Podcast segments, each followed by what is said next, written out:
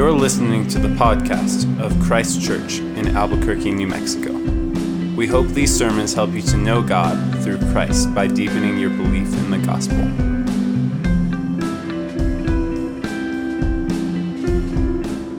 The reading this evening comes from Acts chapter 20, verses 17 through 24. Now from Miletus he sent to Ephesus and called the elders of the church to come to him. And when they came to him, he said to them, You yourselves know how I lived among you the whole time from the first day that I set foot in Asia, serving the Lord with all humility and with tears and with trials that happened to me through the plots of the Jews.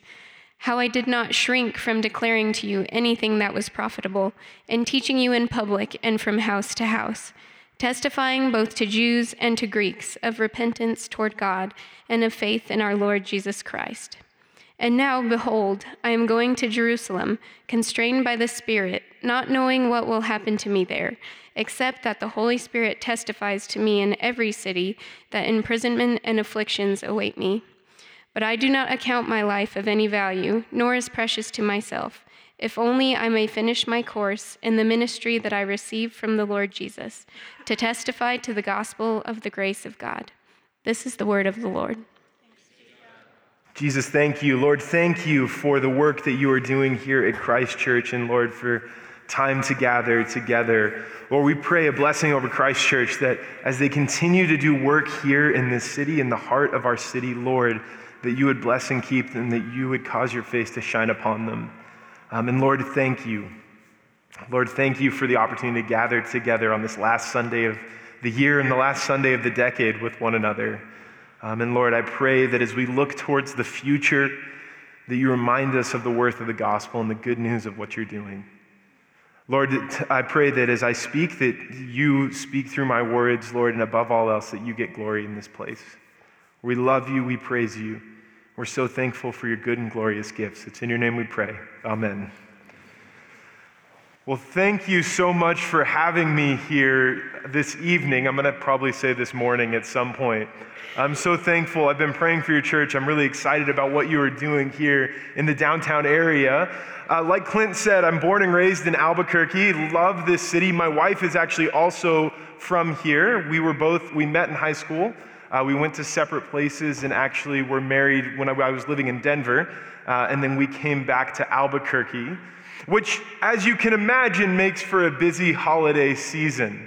Uh, going from house to house, going from place to place, knowing people in the city, being asked lots of icebreaker questions. One of the best icebreaker questions, one that you get asked, I get asked often at least, is what was your favorite Christmas gift?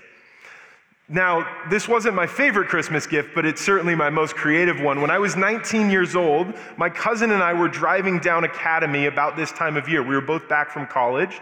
And my cousin looked over at me and he said, Did I get you a Christmas gift? And I said, I don't think so. And he said, Slow down the car. And so I started to slow down the car. I'm going about 15 miles an hour, to which my cousin then leans out of the car window, reaches out and grabs a traffic cone and pulls it back into the car and says, Merry Christmas. now, I wish I could tell you that I was a better person than I am, and then I said, no, we need to go put that back. But I immediately saw this as an opportunity. I had just moved to Denver. It was really cold around that time of year. In fact, that was the year that with wind chill it got to about negative 21 outside and it was really hard to find parking. And so I would often drive to class when it was cold, and I saw this as a great way to reserve my parking spot in front of my dorm. And so I got back early as I played basketball. I had to be back at school, so I found the premium spot and I put that traffic cone front and center right in front of my dorm. I drive off. I did this for about three months and I'd save my parking spot that way. And I was, a, I was a fair person. I would often leave it in front of the dorm so other people could use it if my car was parked and they needed a spot. And so one day in the spring, I'd walk to class and I'm walking back from class, and what do I see but a security guard carrying my traffic cone? Now, if you're a good rule breaker, you know this. You don't go in hot with accusations. You don't go tell them, that's my traffic cone, give me back my traffic cone. You go in a bit more tactful. And so I went up to him, I said, hey, what's the deal with the traffic cone? And he looked me in the eyes and said, Some rule breaker, some punk kid has been using this to reserve their parking spot over the last few months, and we've been trying to get a hold of it. And I looked him in the eyes and I said, What kind of person would do something like that? I like to break the rules. And if you're a good rule breaker, you know to ask the question is this worth it? Is this going to be worth it in the end? And this isn't actually just a question for the rule breaker, but we ask this question a lot in life. Maybe you're asking that question about if you're about to ask somebody out on a date, or maybe even to ask somebody for their hand in marriage. Maybe you have a roommate and they've given you some kind of minor annoyance and you want to know is it worth addressing this with them? Maybe it has to do with a job change or a housing move, or maybe it has to do with a family member and some kind of drama that you wonder if it's worth addressing. See, the question is will this be worth it? And this is certainly a question that we ask about the gospel as well. See, as the new year arrives and the decade dawns, maybe you're pondering this very question yourself Is the gospel worth bringing up at the coffee shop? Is the gospel worth talking about with a family member that wants nothing to do with God? Is it worth letting others know what I believe? And this question can actually linger with us as we wonder about the worth of the gospel in the face of present discouragement and maybe even future opposition. This morning, as we look at our text in Acts, this question certainly would have been on the lips of the early church. They've been beaten, they've been left for dead, imprisoned, abused, and even had entire cities turn on them. They've wrestled with the reality of persecution and oppression, wondering if the gospel is worth all of this hullabaloo. And in the midst of all of this, the question lingers is the gospel worth it? Is it worth pressing on in the midst of all of these things? Well, as we come to our text this morning, Paul offers encouragement to the believers across the Christian world, and that even in the midst of persecution, the gospel is worth more than life itself. And so, if you have your Bibles, open them up to Acts 20. I don't know what page they're on. I'm sorry. It's on page 1041 in my Bible. Um, but this morning, we have a lot of ground that we want to cover. And so, actually, we're going to hop around a little bit. I'm going to summarize some in certain places. So I would encourage you this week on your own, go through and read the text. Uh, study and look through it. Even Google a map because Paul is traveling all over the world in this passage. But as we arrive at this passage, first we need to recognize where we are in the middle of the story. Because as we arrive at Acts 20, we actually arrive at a hotbed of action. See, Paul has been preaching in Ephesus for over two years with his companions and the gospel has been on the move in the city. It says that Paul is so filled with the Holy Spirit that as he's preaching, that his sweaty work rags, as people touch it, that they're healed. Throughout the city, the gospel has been doing incredible things, disrupting major sources of uh, major economic sources. For instance, the magicians in the city encounter the gospel. And as they encounter the gospel, they go and burn their books. And as they burn their books, it co- would cost them about $6 million in today's currency. It's disrupted the, uh, the economics of the city that some people are not able to make money anymore. And it's actually not without consequence. In fact, right before this passage, we find Paul in the early church in the middle of a riot. As the gospel has affected the ability of some to earn, a mob mentality breaks out and the people revolt, spurred on by the silversmiths of the city. They cheer for their goddess Artemis, proclaiming how great she is and countering what they see as Christian subversion. And eventually, in the middle of this riot, a civic leader stands up and calms them, informing them of the different legal actions that they can take in the city. And this is an incredibly disruptive moment, one that both reveals the power of the gospel, but also paints a picture of the ongoing opposition that the church is facing. And you can imagine this leaving the city in an uproar, causing the people within the church to, one, to be cautious and to wonder about what it looks like to re engage with society. And as we pick up the story, the early church is left dealing with the aftermath. It begins with Paul deciding to head out on a new journey after his time in Ephesus is coming to a close. This is what it says starting in verse 1 of chapter 20. After the uproar ceased, Paul sent for the disciples, and after encouraging them, he said farewell and departed for Macedonia. And when he had gone through those regions and had given them much more encouragement, he came to Greece. So, as the riot has ceased and things have calmed down, Paul calls for his disciples. These are probably the people that he's been raising up in Ephesus over the last couple years to lead the church. And he encourages them, he gives them a farewell, and he sets off on a new journey. And this is probably for a couple of reasons. One, he's probably aware of the legal action that's waiting for him in Ephesus, realizing that it's probably a good time for him to leave. On top of that, though, he also obviously wants to encourage these churches throughout Greece. And so Paul leaves on this journey through Greece and back. And while we won't read the next few verses, what we see is that Paul actually from Ephesus, which is in, kind of in the center of uh, where modern day Turkey is, kind of where the coast would have been, he travels all the way through Greece and then comes all the way back over these next three or four verses. And while he's doing this, he's actually doing a couple of different things. The first is that while he's traveling, he's seeking to encourage these churches.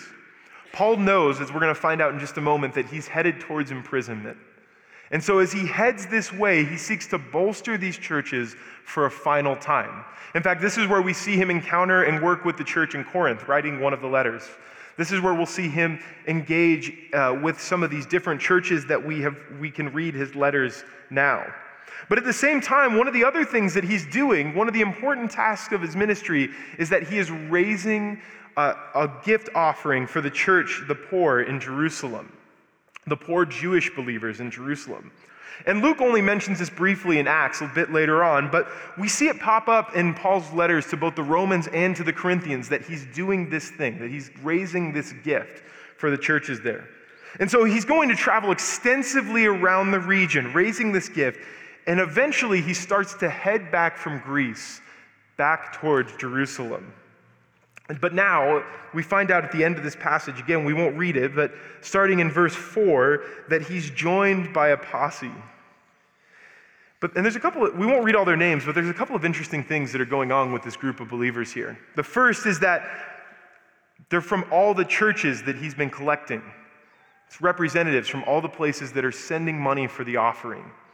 The second that's really interesting is that it's a collection of Greek believers. In fact, we see some Greek names in here coming from probably primarily Gentile churches. Again, Luke, throughout the book of Acts, will highlight this over and over again that the unity between the Gentile and the Jewish believers, that the gospel is for all people. Again, we see a group of Gentile churches gathering together to send money, to bring money to Jew, the Jewish uh, believers in Jerusalem. It's interesting, too, because they would have served a couple of different purposes historically. One is that Paul's probably carrying a massive amount of money at this point, and there is safety in numbers. Growing up here in Albuquerque, I used to go to a lot of metal concerts, which you can't tell now. But um, I used to go to all of these metal concerts, and I learned pretty quickly that if you want to go to those types of shows, that you need to go with a group of people because there is safety in numbers. You never know who you'll run up against. But the other interesting thing about this group is that they also probably would have protected the integrity of Paul. As they gather together, as they head towards Jerusalem, remember, he's carrying a lot of money. And these people would show that Paul wasn't embezzling or doing something immoral with this money. So we have this group of Gentile believers gathered together, headed towards Jerusalem with Paul. And as they're headed towards Jerusalem, we have one of the oddest encounters in the Bible right after this. It says this, starting in verse 7. On the first day of the week, when we were gathered together to break bread, Paul talked with them, intending to depart on the next day, and he prolonged his speech until midnight. And there were many lamps in the upper room where we were gathered. And a young man named Eutychus, sitting at the window, sank into a deep sleep as Paul talked still longer. And being overcome by sleep, he fell down from the third story and was taken up dead. Paul and his group of believers, his group of friends, stop in the city of Troas. It's actually probably most likely that the stops that we see throughout this story are because of the shipping schedule. And so he stops in Troas, and there he goes to encourage the church. And as he heads to encourage the church, it's at the end of a long workday. They gather together late at night, and Paul just starts to talk. I grew up in the Southern Baptist Church. Often, when missionaries we would come, we would go listen to the missionaries speak, but none of them ever spoke well past midnight. And you can imagine at the end of this long day, it's hot in the room, there's these lamps, there's probably poor ventilation, and Paul just continues to preach on and on and on. And as he preaches, a young man named Eutychus, whose name ironically means lucky one, falls asleep sitting in an open window and falls to his death. Now, interesting note about Eutychus in this story the term young man could literally mean young man, which was someone that was from about 18 to 30 years old, but it was also a term that was commonly used for a slave boy, calling them a young man in kind of a derogatory manner. It could be that Luke here is actually, again, showing the diversity of the church, the, the different socioeconomic classes that are gathered in this small descriptor. But either way, at this point in the story, it matters very little because he's dead. So, this is what happens next in verse 10. Paul went down and bent over him, and taking him up in his arms, said, Do not be alarmed, for his life is in him. And when Paul had gone up, and when Paul had gone up and broken bread and eaten, he conversed with them until daybreak and departed. And they took the youth away alive and were not a little comforted. Paul rushes down with the community, embraces the dead body, and raises the young man to life. And after this happens, as one naturally does, they all go back upstairs, comforted, and Paul continues to preach. It's such an odd moment in Scripture. In fact, it's one of the oddest stories in the Bible. I mean, is the moral of the story don't fall asleep in church? What's going on here? Actually, I was talking about this uh, with somebody in your congregation uh, a couple weeks ago, and we were talking about this passage, and he said, Yeah, I used to fall asleep after my dad's sermons. Uh, he would preach for about an hour, and then I was out. It just seems like such an odd place in Scripture.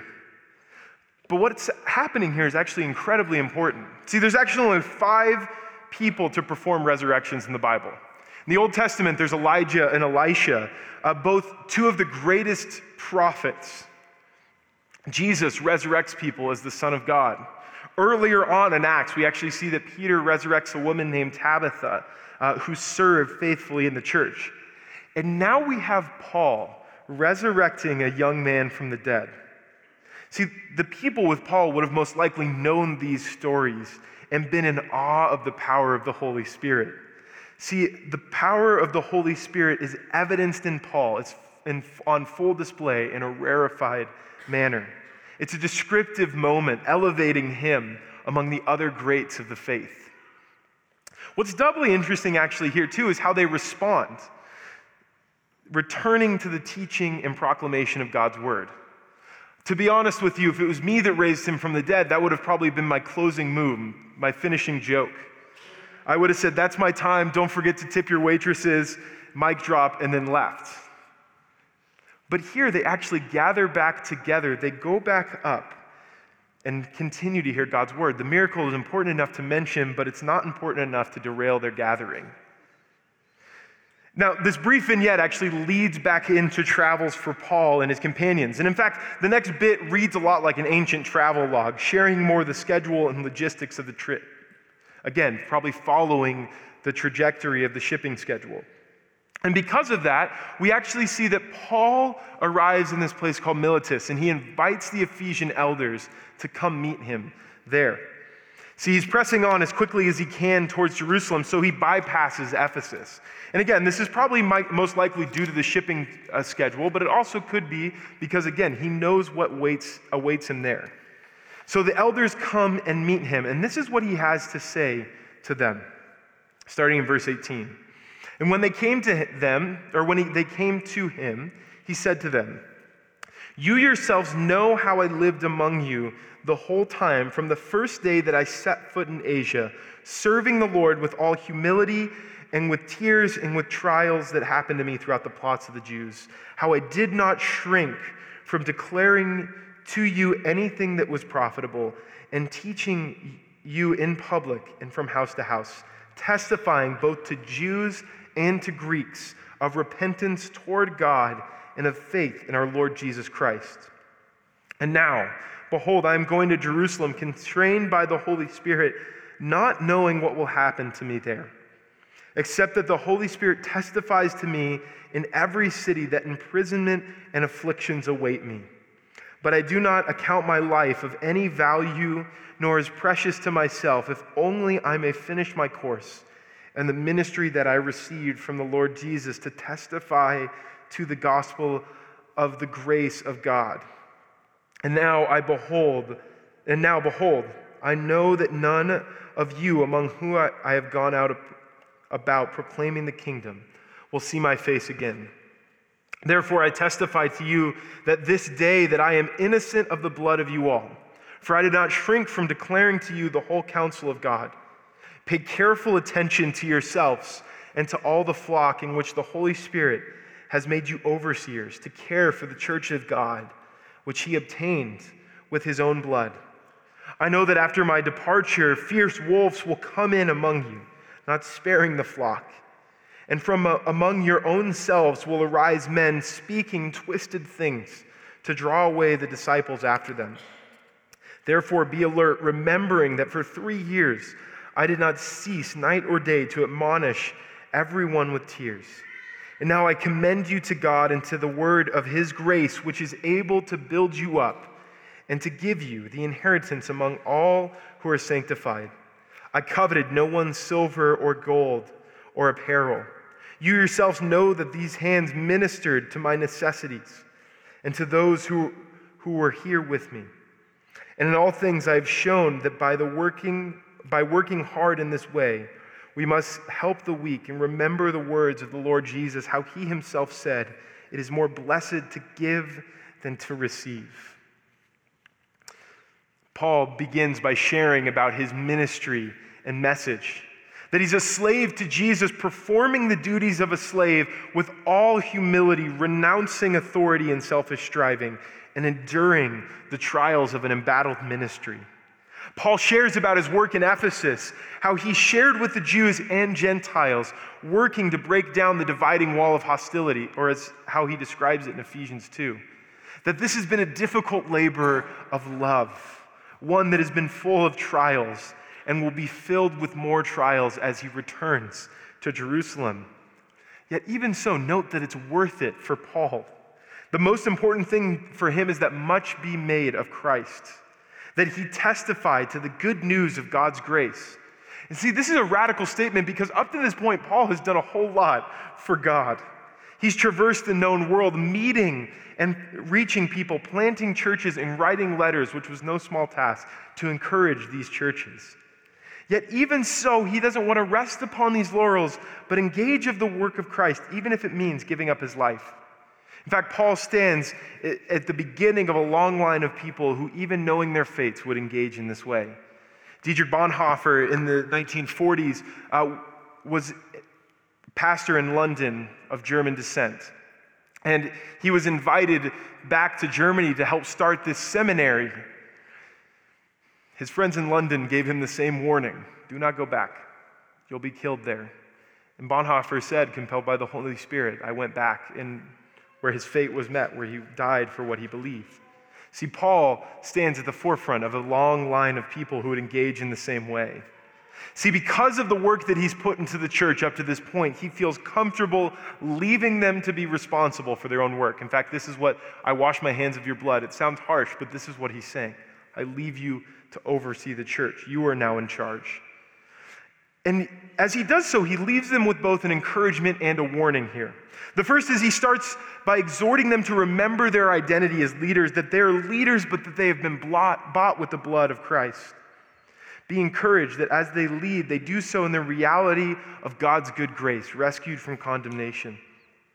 But in light of this, he also warns them be wary of opposition. This likely comes from experience. Remember, he, right before this, he would have been engaging with the church in Corinth and seeing firsthand the dangers of wolves arising from the congregation and leadership.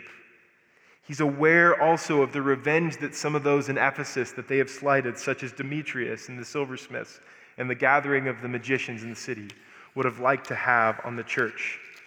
And this is actually not the only time that we'll see Paul give this warning to others that he's encouraging. He'll talk about this often in his letters.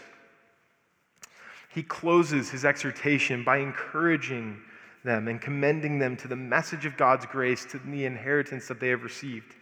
And he encourages them to take care of the weak and to remember the words of Jesus in this endeavor. And with this, his time the, with the Ephesian elders closes. They gather in an emotional goodbye, embracing Paul, knowing that this will be their last time together. Yet, even so, Paul's not swayed by them wanting him to stay, but he continues on to Jerusalem. We'll actually see that he makes a brief stop in Tyre. And it's interesting the stop in Tyre. He doesn't know the church there. He's stuck there for 10 days, and he goes and meets the church, gets to know them. They actually also see the prophetic warning that something bad is going to happen to him in Jerusalem, and they try to keep him from going. Paul encourages them, says, I must press on. And he continues on, arriving in Caesarea in the house of Philip. And now there's a lot going on in this story. Again, we'll just mention a couple of brief things. But one of the interesting things is that as he arrives at the house of Philip the evangelist, it says this in verse 12, almost seemingly randomly. in verse 12, it says, oh, sorry, not verse 12. I had this wrong in my notes last week when I preached this as well. Uh, in verse 9, it says this about Philip and his family. He had four unmarried daughters who prophesied. It's interesting because Philip's daughters are mentioned here almost as a side note. But actually, again, this is incredibly important to see what's going on with the church here. That four unmarried women have prominent roles in the church. Again, it's a shocking surprise, one that would catch the reader off guard because these are people that would have very little status in society. But again, Luke seems to be inserting that, uh, and asserting that the church is full of unexpected people. Second thing that's really interesting that happens here is Paul encounters the prophet Agabus, that somebody that pops up earlier in Acts. And he actually gives a dramatic demonstration, binding his hands and feet with Paul's belt, showing him what will happen to him in Jerusalem. And when this, act, when this warning happens, the church pleads with Paul, asking him not to go to Jerusalem. They say, Please do not go. This is what is waiting for you. And this is actually what it says happens at the end of this passage, starting in verse 13 or verse 12. When we heard this, we and the people there urged him not to go up to Jerusalem. Then Paul answered, What are you doing, weeping and breaking my heart? For I am ready not only to be imprisoned, but even to die in Jerusalem for the name of the Lord Jesus. And since he would not be persuaded, we ceased and said, let the will of the Lord be done. And after these days, we got ready and went up to Jerusalem. Eventually, the church tries to, they try to convince him, but they eventually wash their hands and say, The Lord's will be done. And it's with this that Paul closes his time, gathering some of his disciples and heading towards Jerusalem. And actually, with this, our story ends on a cliffhanger, leaving the reader wondering what will happen to Paul next. You'll have to read it on your own. It's a really interesting story. But this story that we've read this evening, not morning, is packed full of travel vignettes, encouragements, and warnings. It's full of insights and pictures. But it also gives some clear depictions of the present message of the gospel. In fact, there's three incredibly important things going on that are with the gospel that are revealed about the gospel message in this passage. They'll seem probably pretty simplistic at first. The first is this that the gospel is for all people. This seems like simplistic good news, but it can be hard to embrace and believe in our current environment. Just reflect on your holidays. As you sit with those who are different than you, those family members who have different political beliefs or social beliefs, who have different cultural norms, it's hard to believe that the gospel is for them as well. And this isn't actually just limited by the holiday season. We like to be with people who look like us, act like us, think like us, and vote like us. We want those to be the people that we hang out with, but also the people that we go to church with. This is actually what led Martin Luther King Jr., one of the things that led him to proclaim that Sunday morning is the most segregated hour in America. And just because we're meeting in the evening doesn't mean that we're exempt from this as well. Yet Luke, throughout this passage, makes it incredibly clear that the gospel is for the outsider, the outcast, and those who are different. That it's a mixed church for all who follow Jesus. It's for the Gentile believer who gather together and head to Jerusalem. It's for the young slave boy drowsily listening to the gospel. And it's for the young unmarried girls on the fringes of society, but in the center of the church. See, the gospel is for all people. It's for those who are here this evening and those who are out in our city who have not heard the good news of Jesus. It's for your neighbors and your rivals and everything in between. It's for the outcast, the downtrodden, the heavy laden, and the weary. See, the gospel is for all who call upon the name of Jesus to be saved. This truth is found in the old hymn when we sing, Come, ye sinners, poor and needy, weak and wounded, sick and sore. Jesus ready stands to save you, full of pity, full of power. He is able, he is able, he is willing. Doubt no more. Come, ye weary, heavy laden, bruised and broken by the fall, and if you tarry till you're better, you'll never come at all. Not the righteous, not the righteous, sinners, Jesus came to call. See, the gospel is for all people those who don't look like us, don't think like us, don't vote like us. And we can forget this as we go out into the world. But it's also incredibly important that the gospel is just not only for all people, but as we go out and proclaim the good news of the gospel, as we show people the good news of what God is doing, that it will not always be well received. See, the, it's important that the, to remember that the gospel also inspires opposition. All throughout the passage, we actually see that Paul faces oppositions or warns of oppositions that are to come. He has to leave Ephesus because of these issues. Uh, he has to take an alternate route earlier in the story due to the plot of the Jews. He speaks to the injustice that he's faced over time for the sake of the gospel. He warns of both external and internal opposition that are facing the church in Ephesus.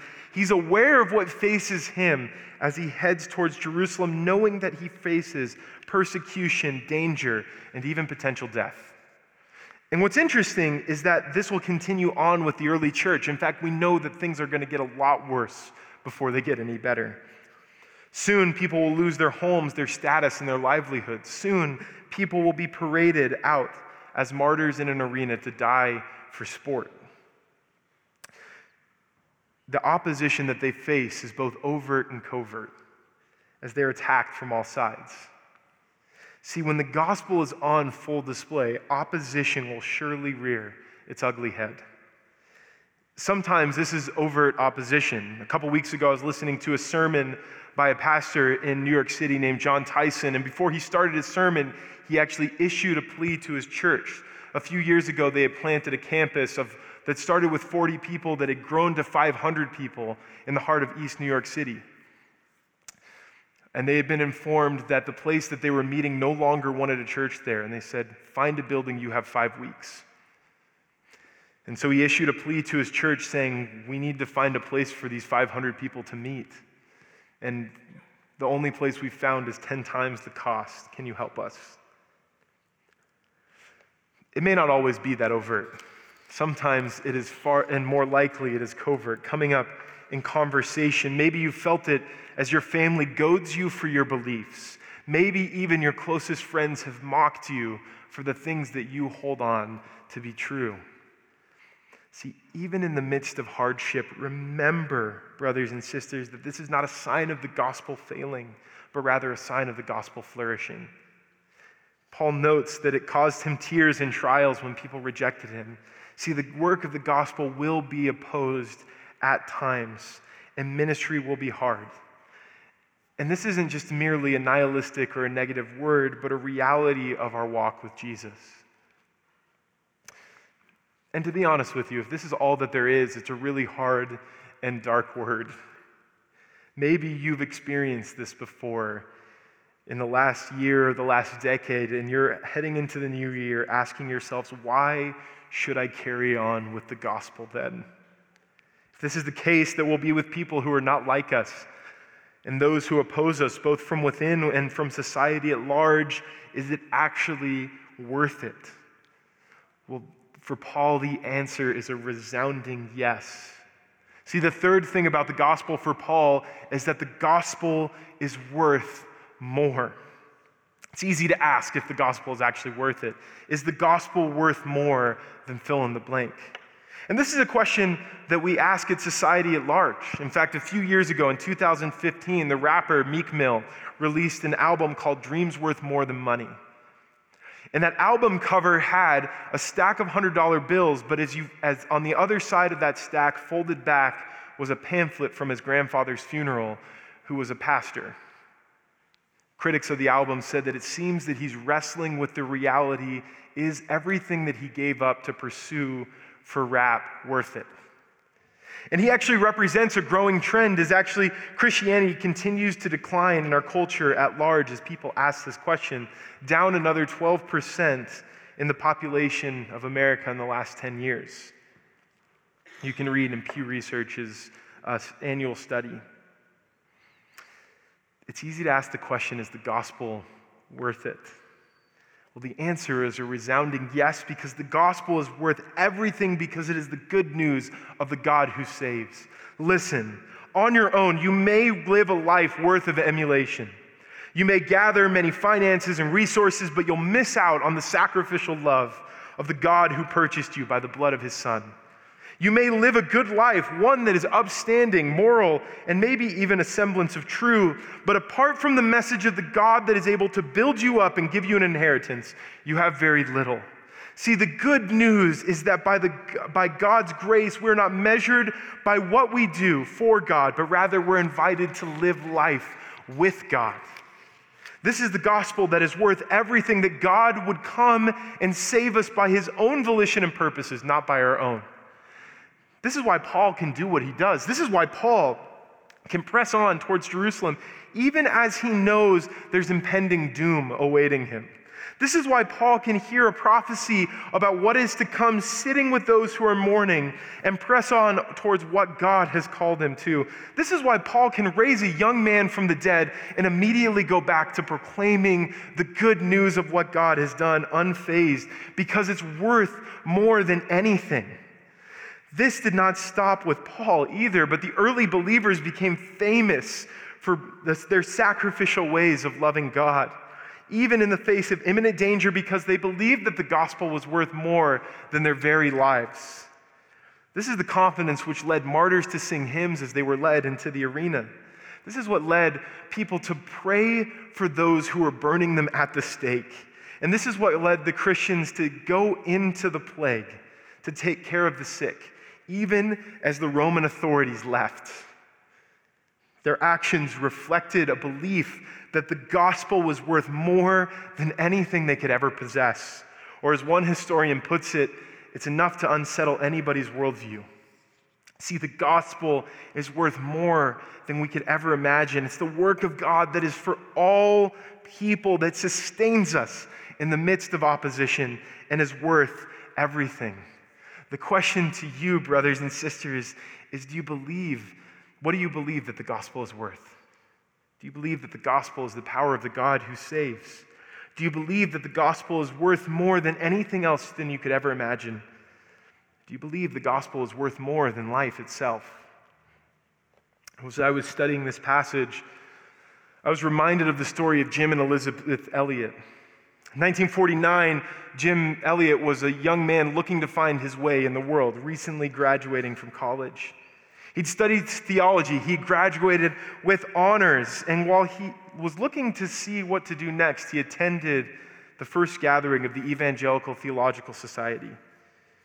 And it was while he was attending this event that Jim penned in his journal, He is no fool who gives what he cannot keep to gain what he cannot lose.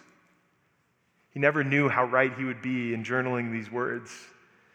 He soon heard about the Auca tribe in Ecuador, a small, unreached people group that actually received their name from another tribe in the area, the Quechua people, who named them after their word for savages. Elliot started to prepare as soon as he heard about this group of people for ministry in the jungle, gathering a group of friends to go with him. It's during this preparation time that he got married to his wife, Elisabeth Elliot. in 1953, and they actually had their first and only daughter, Valerie, in 1955. They eventually, during that time, made contact with the Auca tribe, the contact that they so desperately had longed for, planning to meet them on a sandbar with gifts in order to build a relationship. Instead, on January 8, 1957, they landed to meet with the Auca tribe and were ambushed by a band of warriors, and all of them were killed. And they actually became maybe some of the most famous martyrs in the evangelical church. And after these five men were killed, you wouldn't blame Elisabeth Elliot for being bitter with God over the death of her husband, maybe even leaving the faith because of what God had taken from her and as she could feel.